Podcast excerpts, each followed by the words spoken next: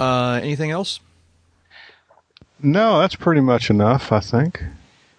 Um, all So- things considered. So, Yeah.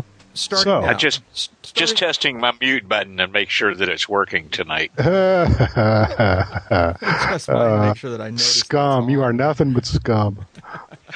So, do you guys come across in your fly, years of flying? Have you come across many pilots who decided to start flying without the benefit of an actual license? I actually did. I, I and, and with, I, certainly without naming names, but uh, but I came across a, a, a guy on the ramp uh, at an airport that I used to fly at, and he started telling me these stories about you know you know, and you have these stories. You, you just t- start chatting like you do with pilots, and you talk about the early days and when did you start flying, and when you and he started telling me all these stories about how he was uh, you know I'd flown this. Uh, um, Oh darn the uh, the twin tailed aircraft that was famous for not having rudder pedals. Air Uh, coupe. Ercoupe, thank you. Um, how he'd flown, the, had owned an Ercoupe, and he'd been flying it all over California, and uh, and then eventually decided, oh, maybe I'll get a license. And I'm going, huh? um, you know, and, and by all by all indications, he was a, a good pilot. I mean, they, I, you know, he was certainly a good pilot by the time I met him on the ramp, and uh, so and and I've occasionally come across a couple other people in all my chat and chatting with people here and there that you kind of get an indication that maybe hmm they're telling these stories in a funny way like the cart's not before the horse or vice versa and i'm wondering what's going on here have you come across many of these in your in your time I mean, is One or a common two. thing do you think Uh, Not anymore. Uh, it- it's a very uncommon. ever since you got your license right It's right. Uh, um, it's a very uncommon thing. Um, you know, well, you know, one of our uh, uh, erstwhile participants here tonight, Dave, you know, kind of start sort of started flying. yeah but that's but Yeah, he was li- he was flying legally all the time that's my He point was flying legally, um, but it, but he had a lot of time, a lot of experience uh, in aircraft um, before he went and got a medical and, and became a student pilot and, and got his private. Um, there are, you know, if you get out in the weeds, you get outside the, the urban areas and, and you get outside, um, uh, you know, the, the various grass strips and, and stuff like that around the country. Yeah, there's there's people out there without without uh, formal training, without a logbook, and without a certificate. Sure. I he- I hear tell of a guy that's worked in this business yeah who's met three or four over the years. Really. Uh, probably the most interesting one was a fellow who'd grown up with his flying alongside his father, who learned to fly at a time when there were no licenses. You just paid your money to the barnstormer and learned to fly. And the old man went out and bought a Jenny, and then one day he bought a Travel Air, and then he bought something. He'd finally settled down on an old Taylorcraft Mm-hmm. and he'd never gotten a license. He had been flying 30 years when he had a son and started flying the son alongside him, and he never went anywhere very far. Mhm. You know, he'd fly to the county fly-ins, he'd fly to the county fair, uh, he might fly to a cattle buy or something like that, but we're talking 50, 75 miles, mm-hmm. and then he'd fly home again. Hmm. He never interacted with anybody, and that's the way his son learned to fly, and as far as I know, uh, his son had become conscious enough, conscious enough, cognizant about exactly what he was doing in the modern age, Mhm. and limited his flying to the same basic pattern that his dad had. Pretty much nowhere where he'd ever expected to get ramp checked. Right. Said, "I'm not bothering Well- anybody, I'm not going anywhere, and I'm not talking to anyone." You know, So- the the flip side of which is, and, and I'm not bragging when I say this. Um, it's been 35 years since I got my private ticket, and I have yet to be ramp checked. oh, there goes that string. Uh, Well, you just which you know. You sign me up, sign me up. Yeah. But you know, um, I've never been ramp checked. I've had you know people ask me for my logbook and certificate and medical when I rent an airplane. Right. But Yeah. uh, the only times I've ever shown my paperwork to a Fed has been when I go for another rating. Well, and this this gentleman lived out in a rural area, and he flew off the same property where he grew up on. uh, flying the same airplane that he learned to fly with his daddy. And I met a couple of others over the years, not exactly the same story in most cases. And then I did know one gentleman who had been licensed, uh, and for uh, various unfortunate and bad timing reasons, he was no longer licensed. But that didn't mean he didn't consider himself viable and Mm-hmm. aerial. And so he kind of did the bob and weave. He flew when he went to when he felt like he could get away with it. Sure. Yeah. Sure. But it, he, it, it was no question in his mind. He knew what he was doing. And then there's the story of Edwin Stoltenberg. which is the story that prompted this whole discussion. What a on- on- segue. On, my end. Uh, this is from an, a story, an article uh, in uh, AvWeb. Uh, the, the headline, which I think the headline is not quite accurate, but the headline is Cub survives crash, pilot's career may not. Uh, I'll read a couple paragraphs here. Civil fines and a possible court injunction that would prevent future acquisition of a pilot certificate may be sought for 26 year old Edwin Stoltenberg, That's kind of harsh. who crashed his father's Super Cub on a sandbar in Alaska last weekend. Stoltenberg may have been at the controls, but he was not a certificated pilot, nor does he hold a valid medical, according to uh, an Alaskan TV uh, station that was reporting this. Uh, this TV station reported that Stoltenberg was denied his medical in August of 08 because the FAA found that he had three convictions for drunken driving and has since acquired a fourth. According to the NTSB preliminary report, witnesses say the young man made several passes on the river, maybe as many as five or six, touching the aircraft's wheels to the water before contact with a sandbar, and then flipped the aircraft. Uh, although on a river in Alaska, the precise area of flight was populated at the time with at least one family uh, and two other children who were fishing. After the wreck, one young man approached the inverted aircraft, saw Stoltenberg inside, and heard Stoltenberg's first words were, "Don't call the cops." and so, um, this now, see, my question is, you know, so they're they're saying that they're going to like prevent him from ever getting a pilot's license. Well, that hasn't stopped them so far. I don't know what's going to. Well, yeah. Um, like, it, well, just for that, son, we're not going to let you have a pilot certificate. Uh, it gets better though because uh, according to hide- the go ahead, you read the rest. According according to this report, this is on AvWeb from a week or so ago. Um, Stoltenberg reportedly called friends to the site. They used an off-road vehicle to flip the aircraft and tow it to the trees before police arrived. Later on, the young uncertified quote pilot unquote returned to the scene and allegedly flew the aircraft home, which is which is an excellent testament to Piper, but has different consequences with the FAA and the NTSB. Um, um, uh, yeah, well, okay. You know, they do things different in Alaska. Well, there is that. Yeah. Uh, well, that, that that's kind of been a, a, a problem image for the states and a problem image for the FAA that you know there's been a, a, a, a that that such a nod and wink thing exists that pilots could expect to get away with that. And I always figured that you know word's going to get around, somebody's going to talk, but this one, oh man, uh, dude.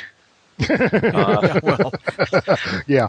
Um, mm, um, yeah. dude, dude, you you you you're you're not only dicing with, you know, an injunction, which would be interesting to see them get that. I don't think I've heard of that before, uh, but the fact that the the there are penalties here that could state, local, federal, that could put your butt behind tubes, but not fuselage tubes. yeah. Uh, Yeah. So I don't know. It's just it's.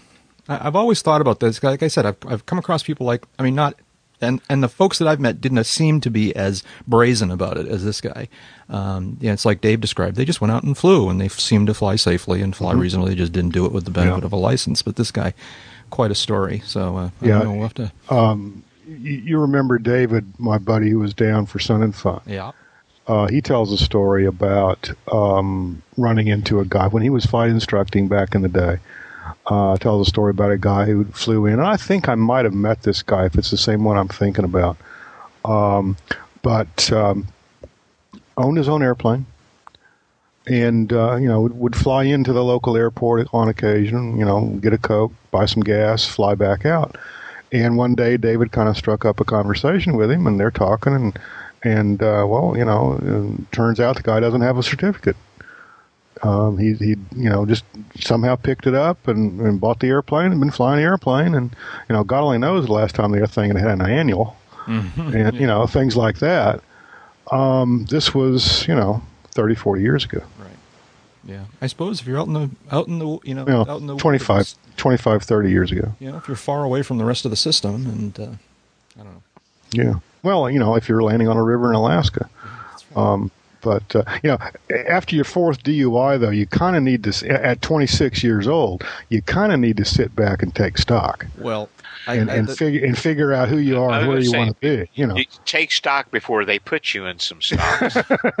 uh, The members of the Uncontrolled Airspace podcast are participating as private individuals. Their comments do not necessarily reflect the views of the various organizations they work with. Also, anything you hear on this podcast that sounds like advice on aircraft operation is obviously very general. You should always consider your own situation. Remember your training and fly the airplane. But you knew that. Hey, welcome, folks, to episode 134 of Uncontrolled Airspace, the General Aviation Podcast. We're recording this episode on Sunday evening, May 10th, 2009. It's Mother's Day, and uh, we want to Hi, Ma. send best wishes to all the moms out there who listen to our podcast. And uh, I went and spent the afternoon with my mom today. Uh, I'm, Good for you. um, I'm fortunate in that I'm still able to go spend time with my mom, and uh, so I had a good time. Uh, well, with my, also two of my brother, or one of my brother, one brother and one sister. Actually, two. si- It was a big gang of us there. We had a good time. So, uh, so hi to all the moms that are out there, and uh, and then also let me say hi to the gang. They're here in the virtual hangar. One voice there is uh, Jeb Burnside, who's talking to us from Sarasota County, Florida. hi, Jeb. How you doing? yeah, we're not quite in the city now that you know that Yeah, well, uh, see, it bugs firsthand. me now that I've been given the wrong location for you for, for months now. So, But the Oh, mailing you- address, you- the mailing address got is to be a better way to set this stage. And, and, and coming to us live from the runway end at 9, runway 9 at under the Spanish moss. There you go. See, I was actually holding back from, from precisely locating our friend Jeb. So I was, although we have said the name of his air park in the past. Yeah, well, it's, it's So and, yeah, right. So let's like let's just give them the GPS coordinates while we're at it. Well, I've and I've got it, you know, in- tucked into my uh, my my five my five thirty does not have this airport in its database. Really? Uh, really? Uh-huh. Uh, now my my three ninety six does. Go figure. Uh, uh, seriously, yeah. but uh, and the databases are all up to date. That's really weird. yeah, that is really weird, and I I think it's probably got something to do with. Uh, um, Either the way I've got the, it, it might be in the database, but the way I've got the 530 set up to ignore runways less than 3,000 feet or something like that, I don't know. Oh, yeah, that Okay. would certainly do it. But uh, um, why would you ignore runways less than three thousand feet? That's like a lot of good flying there. Well, it, it's for the nearest runway And when you need function. that nearest runway thing, I'll take fifteen hundred feet, man. well, that's true, and I might go have to go out there and adjust it one of these days. But um, I figure if I figure if I can't find a three thousand foot runway within gliding distance, I'll just put it down on the road. I see. Oh. Okay. But that, that's not why, that's not why you called, is it? Oh, yeah, right. That's right. Well, we'll just move along here. Dave Higgins out there too. Dave's talking to us from Wichita, Kansas. David, what's up? How you doing? Oh, uh, doing well enough that I want to know every freaking runway within 10 miles when I push the nearest button. Uh, not just the ones at over 3,000 feet. Well, yeah, really. Uh, That's yeah, like do that's like good, what I, although it'd be a crappy what I day don't to fly want, here. What I when I push that button, what I don't want um, is the stuff that's you know unpaved. You know, somebody decided to to clear out a few pine trees, and, and he's got a, a thousand foot uh, um, uh, ultralight strip that just happens to be in the database somewhere. I don't want to divert to that when there's something else that might be in the other direction that's much more suitable. Yeah, but a minute ago you said you'd take a field. You you won't take a, a manicured, you know, taken care of uh, I'm not- yeah, but there's field, but there's a lot of there's a lot of stuff out there that's not manicured. I, there there was a reason I did it that way, and and as soon as I figure out yeah, yeah, as soon as I as soon as I figure out what it was, I'll call you back. that's right. and I'm Jack Hodgson, and I'm talking to you from the home office in Dover, New Hampshire, and uh, I've been back. I, you know, I'm sorry. I keep going on about this travel. I got to stop soon. I apologize, but uh, I'm I've actually I'm in the middle day of of actually being home for three consecutive days, which I've been looking forward to. Like, for a Woohoo. Dog, It's like you. I was gonna have three days at home, but you know what? I'm I'm kind of like footloose now. It's like, well, now what do I do? I don't know what to do with like three a- days off. well, yeah, that's like a But, uh, luxury. I got one more trip, and then life goes back to a little bit more like normal, and uh, all this crazy travel ends. But uh, I leave tomorrow. See, not tomorrow morning. I leave Tuesday morning for Philadelphia for a few days. well, that's not. I mean, Philadelphia from Boston. That's uh, I could almost Wow. walk. Yeah, you could almost walk. Yeah, take the train. yeah. No, I, actually, I wouldn't mind taking the train, but uh, they tell me how to get there, and, and my calendar Yeah. tells me how to how, how to deal with things. Anyways, so uh, how you been doing? How's everything? We uh, Everything's good. pretty much covered the flying without a license thing. Yeah. What else yeah. is there to talk no, about? What is things are good. I uh, uh, just you know still picking up the pieces from Sun and Fun, and uh, um, and remember, you know, just just because you think you can fly without a license doesn't mean that you should fly untrained. So don't try this at home. Yeah, don't. That's right. Yeah, well, absolutely don't try this at home. We, uh, uh, if you didn't get the undercurrent, if you couldn't read between the lines, so to speak, uh, I certainly think it's a bad idea, and I think you guys did as well. yeah, yeah. So we we had a story a couple weeks ago about the fact that they had demonstrated uh, operating a, a uh, an aircraft engine with this uh, what was it 92 octane what was it um, 92 Swift, Swift fuel. No, no, this was a regular mo- No, this automobile is- gas. But now there's a story out here talking about how they've now proven they've demonstrated flying a Continental equipped aircraft with the Yeah. Swift fuel, which is, uh, as I understand it, not at all a petroleum based fuel. Uh, and uh, I, I kind of think this is kind of interesting. I, I probably, but if I think it's interesting, I probably ought to open up the story and get the details right. Do you guys know anything about this? Uh, you, you've been following? Either of you been following this? We've subject? we've kind of we've kind of nibbled around it in, in, on the peripheral in the past when we've talked about uh, Yeah. We talked about programs the coming that- out of uh, uh, Purdue University in Indiana, hmm uh, where most of the guys that uh, have developed this fuel came from and got you know got their their their uh, chemistry papers. And, Right. uh, but in the past, it was just conceptual. They had this fuel. They've kind of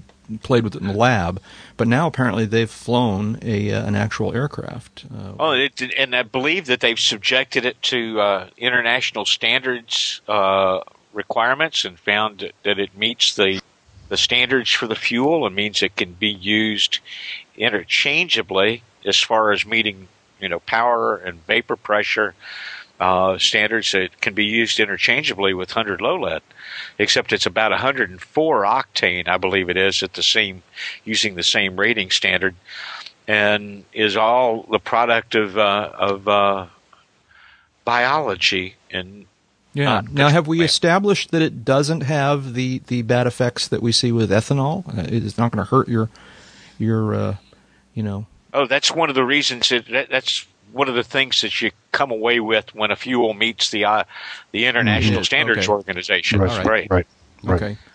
Well, so what's There's, the there, what's- there's no ethanol in this in this. Well, let's let's let's make sure we're talking apples and apples here.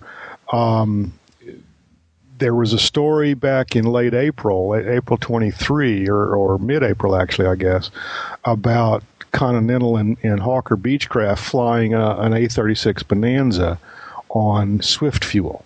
Okay, um, and then there's there's also been, I think, another report of another perhaps Bonanza, perhaps some other airplane flying on some other biofuel. no, no, but that's uh, not the story. I'm, hang on, let me see if I can find this story here from our past lists here. Uh, Uh, keep talking, I'll find it here. but I, I- what I'm what I'm getting around to, I guess, is um, um, the the Swift fuel. Okay, is basically. Uh, oh, okay, okay. In this story, I'm, I'm reading it now. Third graph. The Swift fuel test flight occurred two weeks after TCM successfully flew on 94 UL. That's the one I'm remembering. Okay. Yeah. Okay. Um, um, That's s- petroleum accor- based auto fuel, basically, right? Right. Um, right. Um, so we're, we're, talking apples and oranges. Uh, at least, at least as far as this episode of the podcast is concerned. So I just think this is this is incredibly encouraging that uh, that we oh, yeah. we've got it. What's the what's the downside of this? What's the bad news? What's the gotcha here about this Swift? Fuel? Um, well, is it, is it expensive? The devil's in is it the devil's in the details. There's there's um, you know we don't know how, what this is going to cost at the pump. We don't know how it's going to get to the pump. We don't know what if any changes to um, the fuel system or and, and, when I say fuel system, I'm thinking not just the tanks and the fuel lines and, and whatnot, but also um, the way the engine is set up. It's set up for 100 low lead. Do we have to set it up in some other fashion? For example, does a gallon of Swift fuel or a gallon of, you know, Uncle Jeb's uh, backyard avgas um, have the same BTU content as Actually, a gallon of we can answer those. We can answer well, those questions now. We, we can answer They've some already, of these questions now, but I guess what I'm getting at is putting aside the ASTM compliance and putting aside it's the same as hundred low lead. Um, it's not hundred low lead. Okay, and but, will the will, will let, me, let me finish that. Will the engine ahead. perform the same? Will the will can you do still lean of peak operations for example? You know these are a lot of other little little questions. Is is the engine going to have the same CHTs and same EGTs is it are we going to have the same mileage the same uh, gallons per hour? You know all of these kind of little questions that start to pop up when you think about the practical application of a substitute fuel. I don't know the answers to those questions. Um, I, I, I gather from you know the fact that we're just looking at initial press releases that no one else does either. Yeah. For what it's uh, that's worth. that's that's a mistaken impression. They already know that it has a higher heat content. Okay. They already knows that it burns without some without most of the byproducts that come from petroleum based fuels. They already know that it runs at cooler temperatures overall. It takes less of it to go, develop as much horsepower because the heat content is in the uh, 15 to 20 percent range higher. Uh, has no sulfur, requires no stabilizers, has a uh, lower freezing point. Uh, it's compatible with the components in the fuel systems. Uh, doesn't require any special treatment. Uh, doesn't need alcohol in it, and they say that they can make 1.8 million gallons a day using 5% of the existing biofuel plant infrastructure, which I think when they say that, they mean uh, uh, operations like they're using to make alcohol, but I'm not completely sure on that. Uh, the big thing is getting the infrastructure up to a mm-hmm. level to produce it economically. Uh, I saw a number the other day about hydrogen, where you know there's been big talk about the potential in hydrogen as either a combustion fuel or as a fuel cell uh, component. And didn't realize this, but this country already makes huge amounts of hydrogen just to satisfy industrial needs, mm-hmm. one of which is refining petroleum into gasoline, where the hydrogen is apparently used extensively. And that if you diverted the hydrogen for that to driving fuel cell vehicles, you could power about 200 million fuel cell vehicles on what they use in man-made hydrogen to do petroleum distillation. So there's a lot of this that can be done by just shifting the focus of the existing infrastructure. Like we could make hydrogen out of the existing infrastructure, just not use it to refine petroleum. Mm-hmm. Uh, we've got infrastructure to make biofuels if it was taken out of alcohol production specifically, which is not you know, proving to be a real gain overall, and put it to some of these alternative fuels, the the jatropha plant based stuff, and this Swift fuel. Uh, apparently, we've already got a lot more infrastructure to support that than we realize. Hmm. Yeah, I. My understanding about hydrogen last time I paid attention to this uh, was that the big gotcha with uh, aside from distribution, which is a whole problem too, is how to efficiently store it in the vehicle Um, you know, whether you have Well, not only efficiently tank but or- safely store it. Well, and uh, that's kind of because what I mean efficiently. it, it is it is Yeah. rather flammable, uh, Yeah. if not if not Yeah, explosive. but apparently they're pretty good at storing these things these days. The real question is how ca- you know is is having a container that can hold enough of this stuff um, in a safe way. You know, but they know how to do it safely. The question is how how to pack enough of it into a into the you know trunk of your car so that you can Yeah, you know yeah. or, or Yes, the wing of your 'cause airplane or whatever. We already have a distribution out the network out there called gas stations. You just right.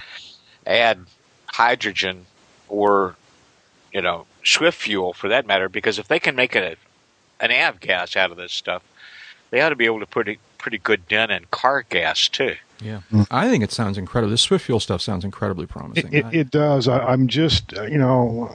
I- I'm just skeptical. That's all there is to it. You're You know, I- I, skeptic here. I think there's good Color- reason to be skeptical but i don't think it's the technology that we got to worry about i think it's actually getting overcoming the inertia with the system we've got now Yeah, yeah, yeah, yeah. I think there are a lot of hurdles. Um, the the the distribution and storage infrastructure is one of them. Um, the other hurdle is is the operators. Um, you know, on a dark and stormy night, um, do you want to be burning 100 low lead or you want to be burning something that's only been out a couple of years? I don't know. I, I'm just I'm uh, I'm. I'm, I'm trying to keep an open mind. But now, speaking of modifying your airplane or using your airplane in unusual ways, I, I was hoping maybe you guys could teach me something here because I, I, I, I've always been a little bit lost about these things. Okay, there's all these multiple letter, you know, two, three, four letter acronyms in in aviation, and uh, and although I kind of you know concept or, or, or contextually understand what they mean, uh, I'm I'm short on the exact details, and so um, I think for tonight's purposes there are two that I think are related that I was hoping you could give me the short course on. The difference between a TSO and an STC. Now, are You know, Okay. that, Are that's they- definitely apples and oranges. it is okay. What's what's a TSO and what's an STC? Um, Well- Dave, which one you want to tackle first? uh, you, you take your pick i'll tackle the other one Okay. Um, a, a TSO stands for Technical Standard Order. Um, the um, um, given the, the the the FAA's bureaucracy and the way it's structured, they they give out orders um, as opposed to directives, or of course they do have directives also. But anyway, uh, a technical standard order takes a specific um, uh, product, component, appliance, whatever you want to call it, um, designed for use in an aircraft, and um, develops technical standards for that product. Okay, let's let's look at an ELT, an emergency locator transmitter. Um, the the technical standard order for an ELT specifies the environment in which the device must function, specifies the G loading it must withstand, specifies when and how it can be activated, specifies the frequencies on which it can transmit, the frequency tolerances um, um, uh, of the of the transmission. Um, the G loading, um, not only the device must sustain in, an, in a crash, but also the G loading of the mounting mechanism um, and, and how it must withstand um, the crash. Um, all of these various different uh, factors uh, are specified in this TSO. Um, if we look, at, for example, at a um, uh, let's say a, a, a artificial horizon gyro, um, the um, TSO might specify um, the uh, the color of the, uh, the the face of the gyro. It might specify um, how it would react under certain circumstances of you know a left bank, a right bank, and then a climb.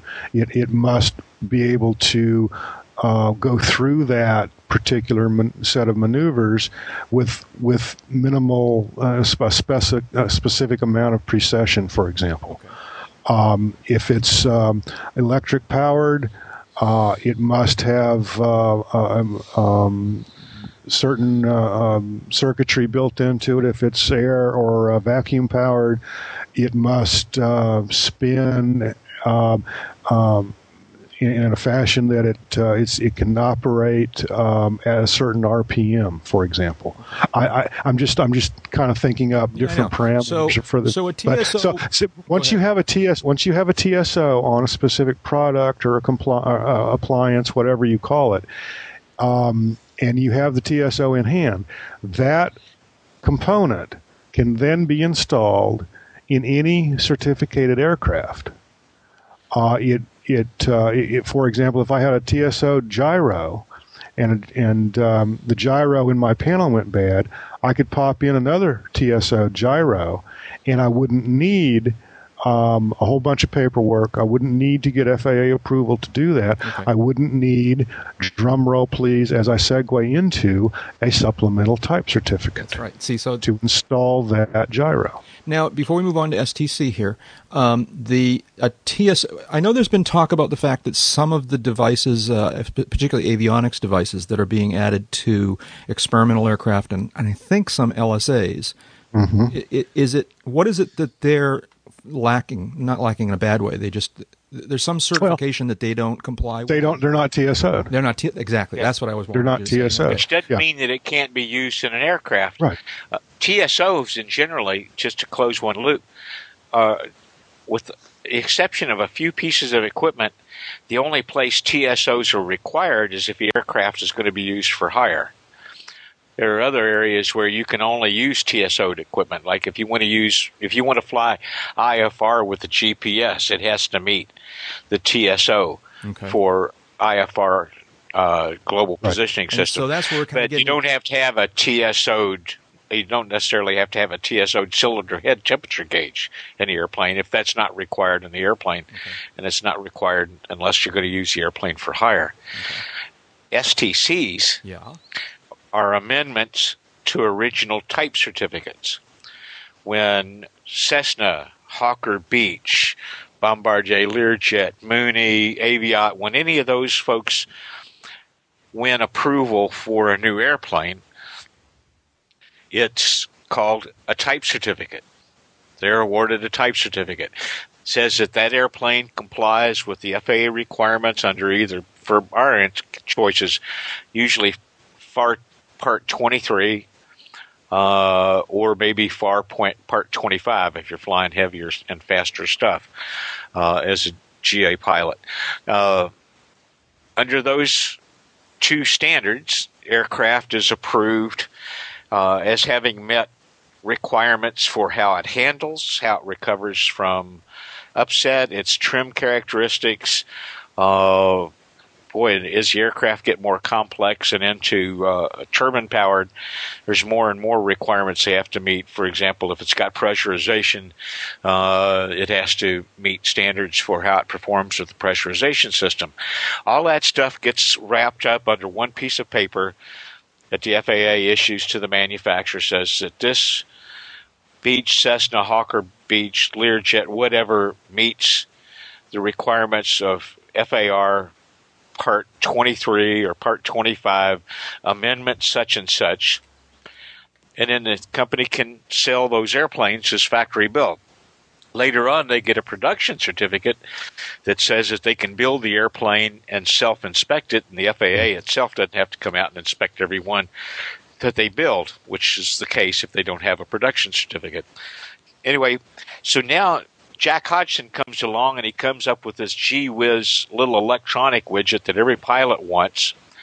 And to be able to maximize its sales potential, he applies to the FAA for a amendment, a supplemental type certificate to that Cessna, Hawker Beech, Mooney, whatever, that says that this widget can be installed in that aircraft and it will be in compliance with the original type certificate, that this is safe to put in the aircraft, that it doesn't adversely affect the operation of the aircraft. Then you go further and you ask for an approved model list STC, which says that the STC applies to, say, 400 different single engine and multi engine piston aircraft under uh, 12,500 pounds. Now, anybody can buy that widget from you, and without getting special field approval or going through extra paperwork, they can put that widget in the airplane, put that STC in the airframe logbook or the power plant logbook if it's like an ignition system or some other engine thing, and go on and fly it just like that widget was originally installed by the factory. Mm-hmm. Okay. And sometimes the STC things that you want have to have a TSO first. So they get TSO, then they get STC'd as it's safe to put in the airplane. And then the manufacturers go on and sell lots of little STC'd, TSO'd items and make money. Mm-hmm. So uh, is it is it possible to kind of easily boil down the circumstances under which your basic aircraft owner needs to worry about whether things meet these criteria? Um, well, I think it's important for a for an aircraft owner to know the distinctions. Um, for example, um, you couldn't put a um, and I don't I don't I don't know the let's let's call it Jeb's backyard uh, GPS navigator um, into uh, a certificated airplane uh, and go happily on your merry way um, you would need at a minimum a field approval right. to put that to put that in. And the field approval is kind of like a one-time STC. Um, if you do it right, um, and by doing it right, I mean talking to the FAA, uh, talking to the local FSDO airworthiness inspector long before you even cut metal. Um, uh, you can you can actually you know put that kind of stuff into your airplane. Um, but for the average owner, you want to stick with STC'd or TSO'd uh, equipment. Now, if you really want to throw a wrench into the works, uh, we could talk about owner produced parts. Um, which is a whole. Let's let's save that a, for another day. Yeah, let's I, let's I let's save that for another day. As in got fact, plenty to chew on for now. Um, um, yeah, but um, um, you know, one thing also here too, talking about um, production certificates and conformance to the original type design and things of this sort. Um, you know, some of these newer airplanes, um, um, FAR 23 uh, certificated airplanes, um, you know, have what are for for all intent and purpose automotive parts in them. They're not, you know, structural or anything. Mm-hmm. They're not um, uh, critical systems. But I'm thinking of um, uh, one particular airplane uh, recently got um, um, a new de-icing system, or actually a, a, a, a flight unknown icing uh, system installed and approved by the FAA. Well, it's it's interesting. The um, um it's a TKS based system. TKS is an anti icing fluid, and I'm, I'm sure uh, uh, many of our listeners are familiar with it. Um, one of the um, things in getting uh, uh, known ice approval from the FAA is keeping the windshield clear. Well, this particular manufacturer accomplished this by simply using um, some automotive grade uh, windshield washer nozzles mounted strategically on the cowling, um, and they run TKS fluid through that, and that is that is an approved uh, FAA approved application. Um, the manufacturer can do a lot of stuff that the guy in the field can't. Right. Uh, when it comes to you know uh, getting a type design and and and uh, um, uh, getting, once once they have a production certificate, of course, um, um, going uh, uh, and, and making modifications. Interesting. Thank you. Thank you. We'll come back on this. I, I think, yeah.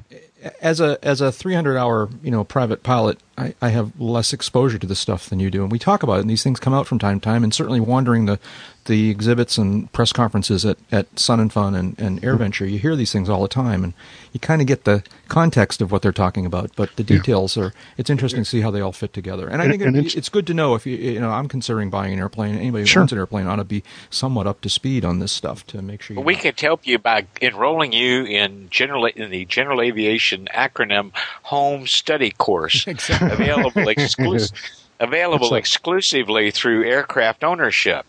Yeah. Buying an aircraft will introduce you to terms, s- phrases, slogans, catchwords, and epithets that you might not otherwise be familiar with, and except epithets for getting especially. the bill and asking the right. mechanic, "It cost how much?" That's right. Yeah. One acronym we discussed on the on the podcast in the past is the AMU, AM. the, Uh-huh. Yeah. the, the Aviation Maintenance Unit, currently valued at about thousand dollars. And and whenever something breaks on the airplane, how many AMUs is it going to take to fix it? Thank you. We'll do more of that because I think that's kind of interesting. It's interesting to me, so hopefully it's interesting to a few other people. I hope so too. Hey, we have this week a uh, uh, we not simply an off-field landing of the week. We have a celebrity off-field landing of the week. Um, I think anybody who's paying attention to the aviation news over the last couple weeks or last week or so uh, have heard the story that uh, that uh, air show uh, uh, legend in his own time, Sean D. Tucker, uh, suffered a, a uh, an engine out of some sort. Apparently, ran out of gas uh, while flying near his home airport down in uh, Central California, and uh, chose to land on a, a highway. Uh, and uh, he just kind of set it down on the highway. I mean, it's like we've heard these stories all the time. Well, even even Sean D. Tucker will occasionally have to put it down on a highway. Uh, he, he probably had filtered out all the runways less than three thousand feet on his GPS and couldn't hit the button and. Uh, you're not going for it. You're not biting, huh? All right. Um, so uh, interesting story. I mean, I you know, there's not a lot to this story as near as we can tell. Uh, he simply uh, what the interesting thing I would like to know more about, and I don't know whether you guys have read any of the uh, other stories on it. I haven't heard. What caused him to run out of gas? Did he simply run out of gas, Well, or did he have a leak, or he actually he actually issued a statement. Uh, Jiminy, uh, a couple of days. Uh, oh, I guess it was later on the same day. Uh, no, Sunday evening, Wednesday on the sixth, he issued an updated uh, a statement involving it and said it was a precautionary landing because of a malfunction in the fuel computer. Uh, and his crew came by and checked out the airplane, and the highway patrol stopped traffic so he could take off and fly home. Uh, he didn't respond to requests for clarification, or at least hadn't so far that I've seen in print, on whether they added fuel. But I know if I had a question how much bloody fuel was in there, and I'd made a Yeah. precautionary freaking landing on a Yeah. road, not because I was dead stick, but because I was preemptive. You know, I'd bloody well be adding fuel to it. I'd, I'd probably ask him to bring enough to top the sucker off. Uh-huh. Uh, yeah, yeah? That's right. Um, one Taxi right up to the FBO and you know bring the truck around the front, guys. Yeah. One Yeah. interesting bit that came out of this, I'm pretty sure it was this story. It's the, I'm reading, I'm looking at the AvWeb story here. He's actually, uh, uh, Sean has actually been uh, interviewed uh, on, in uh, in audio and video, um, both by the AvWeb folks and by the Aero News folks. And uh, I confess I haven't watched or listened to either of those, but I read the, I believe it was the Aero News uh, also gave a text summary of this, and I believe what Sean said um, out of this story was that he started having he noticed he was having engine problems that he suspected were related to some sort of pending looming fuel starvation thing and uh, and he just immediately decided he was going to put it down on this highway and then as he was setting up to go down into the highway it started to occur to him that he could actually make it back to his field but he chose not to go that way he said i, I decided to stick with my initial plan all right? which is which is something that a lot of instructors will train you that, that, that they'll say you know don't change your mind halfway through your emergency procedure yeah, and uh, yes.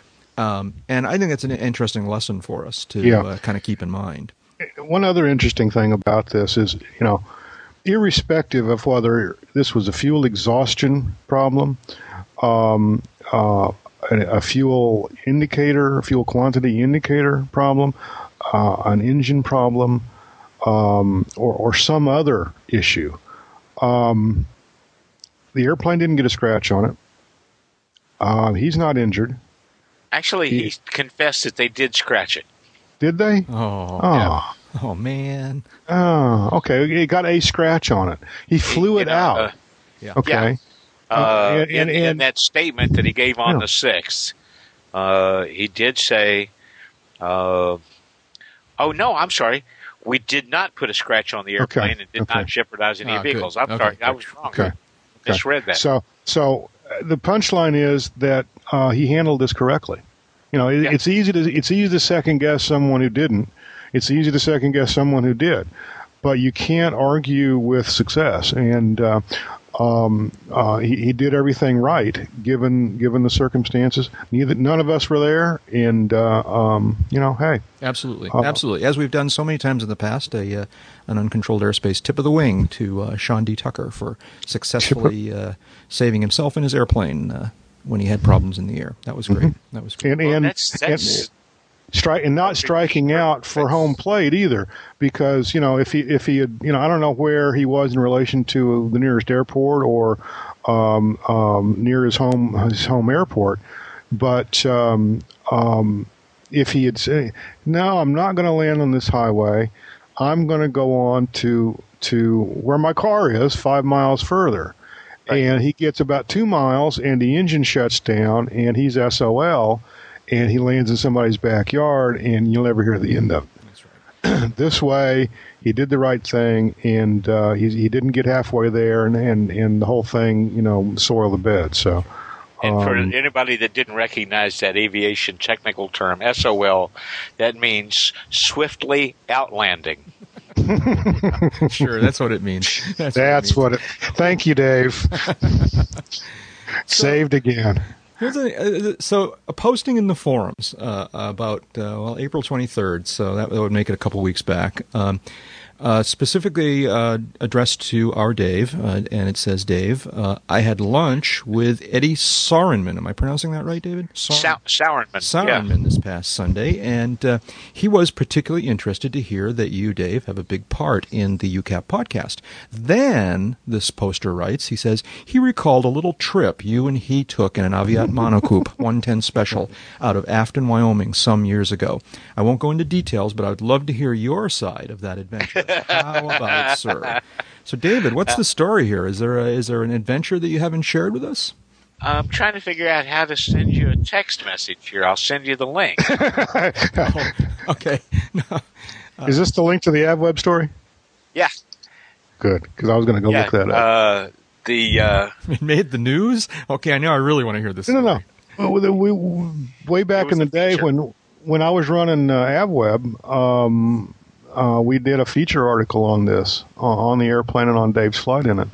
Um, and I can go look it up, but uh, Dave's got the uh, the link. Send me the link. He's going to send it eventually when he figures out how to do this. well, the story is that one actually about four times in the course of a week, Ed uh, took me flying in the one and only prototype of the 110 Special. Uh, as he intended to modernize it. Now, Ed's uh, competitive and airshow quality aerobatic pilot. He's also an air, air aerospace engineer, aircraft engineer. He did the uh, some of the major design work, for example, on the uh, Pitts Model 12, uh, uh, the Super Stinker. Before that, Model 12 evolved as a two-seater out of a single-seat Super Stinker. Ed got access to the rights to the uh, old Monocoupe 110 and uh, gave it a modern engine and outfitted it with some modern avionics, built a prototype. Uh, and we went flying out in the valleys there of uh, around Afton, Wyoming, uh, doing some crazy fun aerobatics in this airplane. Uh-huh. That's a little clip. This was a little racer and aerobatic airplane back in its day in the in the uh, what was it?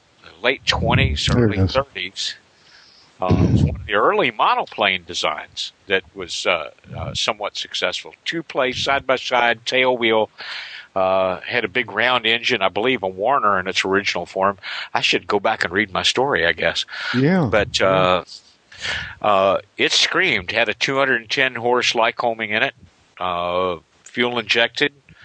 Uh, it was aerobatic. Had spades on the rudders. Had a lot more uh, stability than the original because of some changes that Ed made to it. None of which actually changed the fundamental look or old-fashioned uh, characteristics of the of the airplane's physical appearance, right down to the little tiny ass doors that you had to scoot your butt in and out of before your legs could follow. Sounds cool. Uh, it was definitely old school in that regard, and go like spit. And one of the more fun times that we had was racing down this uh, valley south of Afton, Wyoming, uh, with uh, wingtips and terrain in a close enough proximity that you could, if you could blink 24 times a second, it looked like a motion picture. Uh huh. So you were close, is what you're saying. It was a blur. It was a blur. Okay, yeah. Jeb, did you find that link? Can you send it to us? I'm curious to see. Okay, here we go. There we go. I think I got it. Did you guys just get a text message? Uh, I got it. This is December 2, 1999. Is this proof positive that Dave actually Yeah, wrote for AvWeb at it. one point? That's it. Yeah. This is a big article. That's it. AvWeb used to write really long articles, huh? Yeah. Uh, That's cool. when I was running the show. Cool. All right, we'll put this in the show notes. And uh, Coupe de Thrill, Aviat Resurrex Monocoupe Racy 110 Special is a 1950 style hot rod we- with speed and spunk We had a lot of fun by Dave Higdon. in, in those days. Photographs. Uh, Oh, we, Dave we did. still we still do. Yeah. yeah, we still do. It was a different time. Uh, Yeah. But uh, this was one of those trips that uh, that actually happened because of a convergence of multiple clients' interest. So we were able to pull off a trip that neither client would have uh, uh, sprung for by themselves, and give everybody some neat stuff that uh, the other guy didn't get. So this was one of those instances, and you'll see the pictures. Those of you that decide to follow the link to the old story, God, that's almost ten years ago now. That's right. Uh, we were still shooting film in those days. Uh, it shows you just how good the old stuff could be. And uh, most of the air to airs on this were shot through the canopy of a pit, which kind of limited some of the shooting angles and some of the opportunities because uh, wearing dark clothes and things like that, and then working to make sure that there was no reflection of the photographer, uh, all while trying not to scratch the glass but they built a beautiful airplane. I should try to find out where it is today. I was going to ask. Uh, you know, they only built one of them. They were hoping to market it and sell a few more, but they only did end up building one. Where is it now? I have to find out about that. God, it's a pretty airplane. hmm And when it showed up at when it showed up at Oshkosh later, uh, and I'd already flown it, like boo and wah. Uh, moving on here. Um, use caution, by the way. One of you, I believe it's Jeb, is uh, doing a little heavy breathing on your microphone here. So, uh, yeah, that's that's what it sounds like. Anyway, Somebody must be scratching his belly. well, that's too much information. That's TMI for sure. I, I wish. So here's a story from Olivehurst, California. Two crop duster planes collided Tuesday afternoon. Oh, uh, man. At the Yuba County I hate Aircraft. that You know, and so that's sort of so. Fortunately, uh, it's a it's a d- disturbing picture. These airplanes really. One of them got chewed up pretty good, and uh, they're sitting on. And the they runway. both lived. And and, and Yeah. but and se- and fortunately, both of them lived. One of them went to the hospital, And they both lived. um, my favorite line, Holy expletive. Bleep.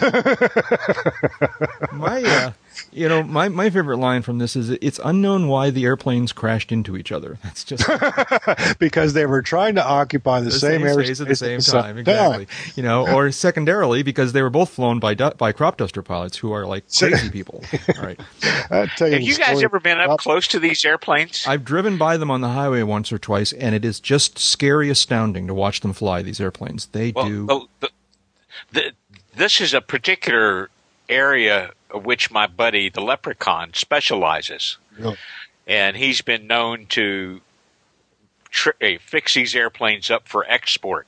Ones that have been retired here being exported to other countries where you know it's still going to have a useful life even though it's been out you know it's been pasteurized here and uh man i got to tell you uh first time i looked over one of these things it it reminded me of if you took a Stearman with all the weight in tubes hmm steel tubes and all that and took away one wing, shrank it down to one cockpit, but left the rest of the structure that heavy duty.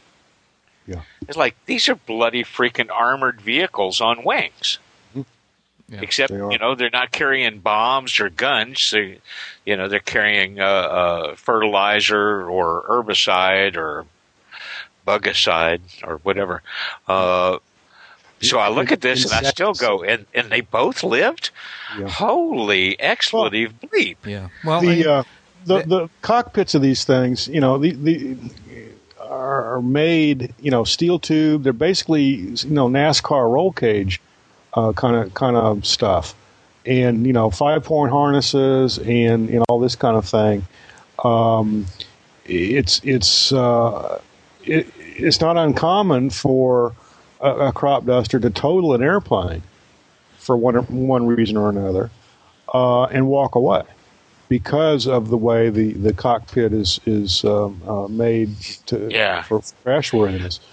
Well, Um, usually those are, you know, those are like single driver accidents. Mm hmm Mm hmm You know, Yeah, this definitely one of these took the took the brunt of the collision, but uh, um, you know, oh yeah, man. I, at- I, yeah. I look at the, the the tangle angle on these Uh-huh. things, and I still come back to my original comment. Holy Yeah. expletive bleep. Yeah, I mean, if Yeah. you it, to our listeners, if you ever have a chance, if you're driving through some sort of farm country or if, and, and you see a, a, a an, you know crop, we call them cross dusters these days. What do they call them? App, agricultural applicators, right? Um, the you got to check this out because these guys fly like maniacs. It's like an air show. I mean, it's like an air show right there over over the alfalfa field, and uh, um, you know where you know it's like you know a routine procedure is oh I'll just go under the wire, you know, Yeah. and uh, you know these guys just are nuts, and they and it's really amazing because they'll go down and they'll you know they'll go skimming across the top of the f- crop, you know, spraying whatever it is they're applying, and and then they'll reach the end of the field and they'll just like do this dramatic pull up, you know, and they'll kind of do this. Uh, I don't know what's that what's that maneuver called, but you know they basically Uh, do a wing over? a wing over kind of thing where they do sort of a 180 almost vertical and then come back down and get another row and uh, they they really fly these airplanes you know and then they do a bunch of passes and then the, typically there's a little runway sort of nearby um, or a landing strip of some sort you know along the edge of the field and they'll they'll land there and roll up to a truck and fill up the tanks again and go out and do it again and uh, it's it's pretty amazing flying um, but the It's idea really amazing flying. to the idea that two of them might end up trying to occupy the same space at the same time just doesn't surprise me all that much. Uh, and uh, but we are happy that these guys both were okay, uh, and uh, uh, it's it's a whole other kind of flying, if you ask me. Yeah. It's uh, way, way back in the day, um, when I was uh, working the line at the local airport pumping gas one summer, um, we basically had two commercial operators at the airport. One was uh, a regional air carrier, uh, Air South, that ran Beech 99s uh, up to Atlanta. And uh, the other commercial operator was the crop duster at the south end, at the other end of the field. And I distinctly remember one afternoon when the uh, Beech 99 was coming in, landing on the big runway, and sure enough, Crop Duster came in from the other direction, sat down, and uh, landed about the same time the Beech 99 did, and taxied off at his in his taxiway. And um, the 99, you know, didn't say anything, just kind of taxied off to its little gate and and uh, everybody was happy. But yeah, there were there were two airplanes on the same runway at the same time, headed in opposite directions. Fun stuff, guys. fun stuff, fun stuff. That's right. Hey, we're reaching the end of our allotted time here. Uh, shout outs. Anybody got any shout outs?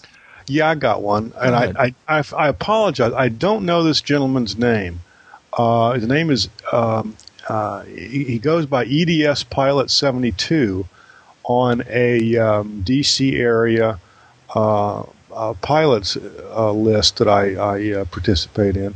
Uh, signs his email as Ed's Pilot, uh, Ed's Pilot seventy two. Um, he put up a note a couple of three weeks ago now uh, that he was buying an R twenty two, a Robinson R twenty two helicopter, and he was going to, you know, presuming it passed uh, pre-buy and, and all this kind of stuff. He was going to airline down to Dallas, and he was going to fly the R-22 from Texas to uh, Manassas, Virginia, or wherever he was going to base it. Um, where did he Where did he get to? Uh, Frederick. I'm sorry, uh, Frederick, Maryland. And he just put up a post this evening on that same email list.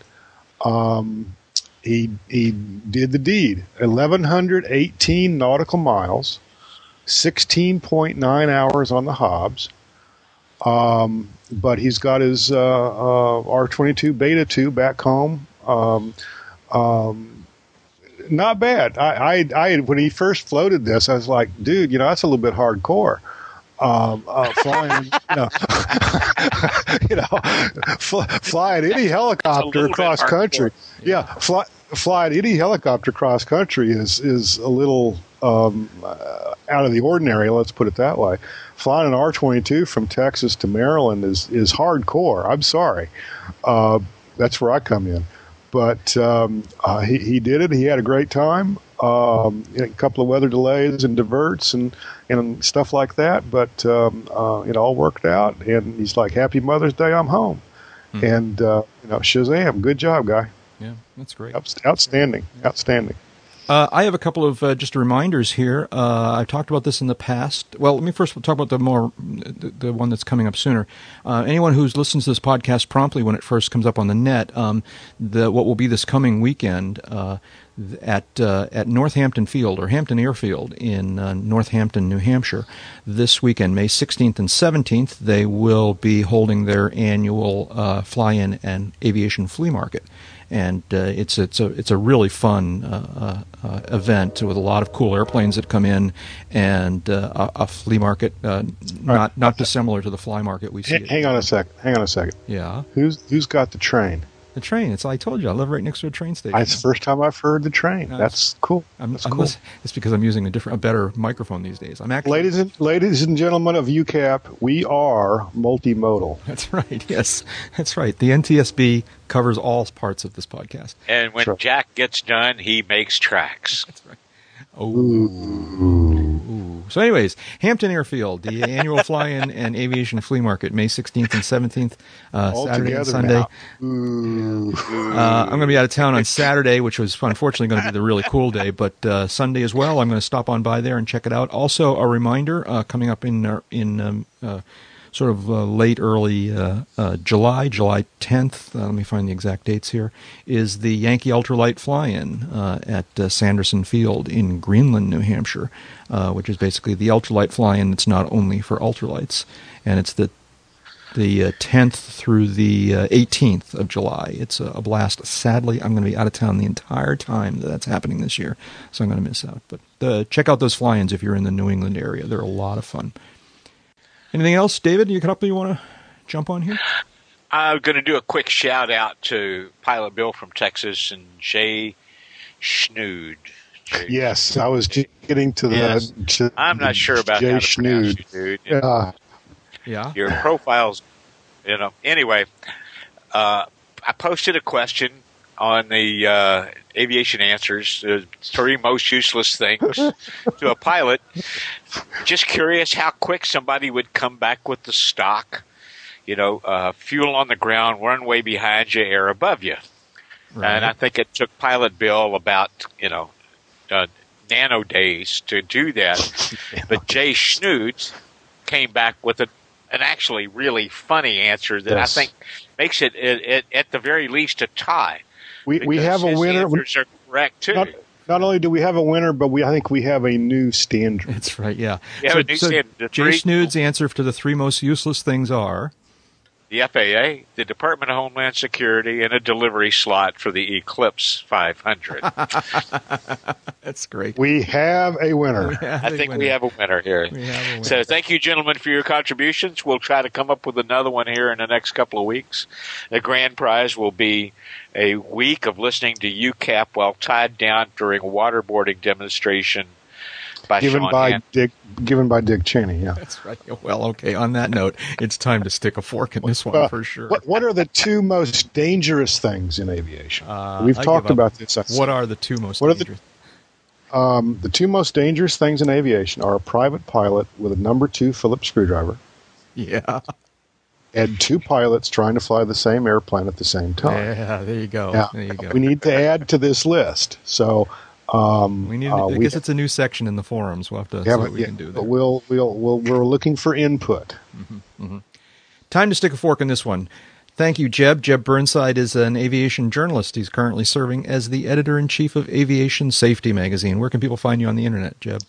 Find me at aviationsafetymagazine.com and uh, also at AvWeb. And one of these days, you and I are going to find some spare time and we're going to hook up and get my personal website back up and running. I almost I almost tackled that this afternoon. And that I but know a really nice airport where you could hang out while you're doing that. for future Yeah, reference, your absolutely. personal website is jeburnside.com, right? Yeah, one of the, yes, exactly. Hey, and Dave Higdon is an aviation photographer and aviation journalist and the U.S. editor for London's World Aircraft Sales magazine. And where can people find you on the internet, David? Oh, uh, avbuyer.com, which is the portal to the uh, World Aircraft Sales site. It's down at the bottom. They got a digital edition. Uh, AEA.net, where I occasionally pop up in the dig- digital edition of Avionics News. Uh, DaveHigdon.biz. Uh, the forum site here. Uh, and who knows? I may get booked into a jail somewhere in the future where I hope to do stand-up comedy for the inmates. I guess- all right. We all again- we all have things we must aspire to. Right. yeah. and I am Jack Hodgson. I'm a private pilot, a freelance writer, and a new media producer. Learn more about me at jackhodgson.com or aroundthefield.net. As always, we want to give send out a big thanks to Jeff Ward for creating our show notes, and Absolutely. also, yep, and uh, also to our many listeners, and particularly to Royce Earl and Mike Morgan for the show opening disclaimer clips. Uh, and don't forget that you can visit with all of us at the Uncontrolled Airspace website. You can read the blog, you can view the forums. The forums are just a just a happening place, and there's all kinds of fun things going on. For example, the three things uh, that are useless to a pilot uh, thread is there. Also, check out the wiki, uh, the airport restaurants list, the aviation movies list, and more. And that's all at uncontrolledairspace.com. David, what were you going to say? Live longer and fly because time spent flying is not subtracted from your lifespan. That's why I'm actually 143. That's exactly right. And that's enough talking. Let's go flying. TTFN. I hope I hope the pilot had to fish.